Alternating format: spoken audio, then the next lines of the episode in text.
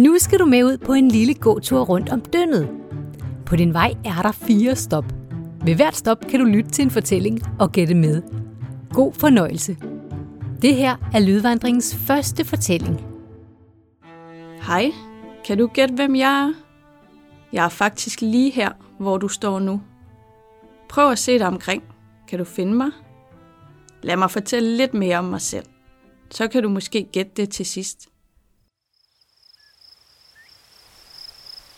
Her ved dyndet vokser jeg næsten lige så meget, som jeg vil. Når jeg har det godt, er jeg helt grøn. Du kan spille fodbold og alverdens sportsgrene på mig. Jeg er nemlig rigtig god at løbe rundt på, og det gør ikke så ondt at falde på mig. Jeg går ikke til frisør, men jeg bliver ret tit klippet.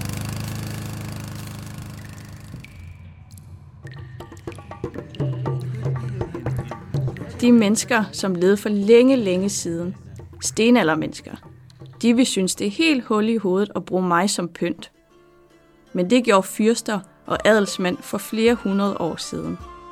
Her blev jeg plejet og passet foran store slotte og borge, så de rige mennesker kunne vise alle dem, der kom forbi, hvor rige de var. Og sådan er det sørme stadig i dag. Tænk bare på Svendstrup Gods, eller foran biblioteket i Borup. Her er der masser af mig, der bliver passet og plejet.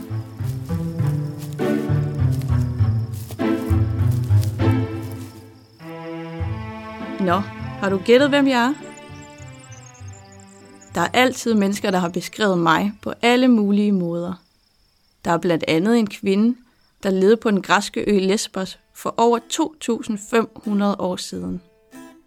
Hun skrev om kærlighed til både mænd og kvinder og om de græske guder. Hun skrev blandt andet et digt, Jeg er grønnere end græs. Hmm, kan jeg vide, hvad hun mente med det?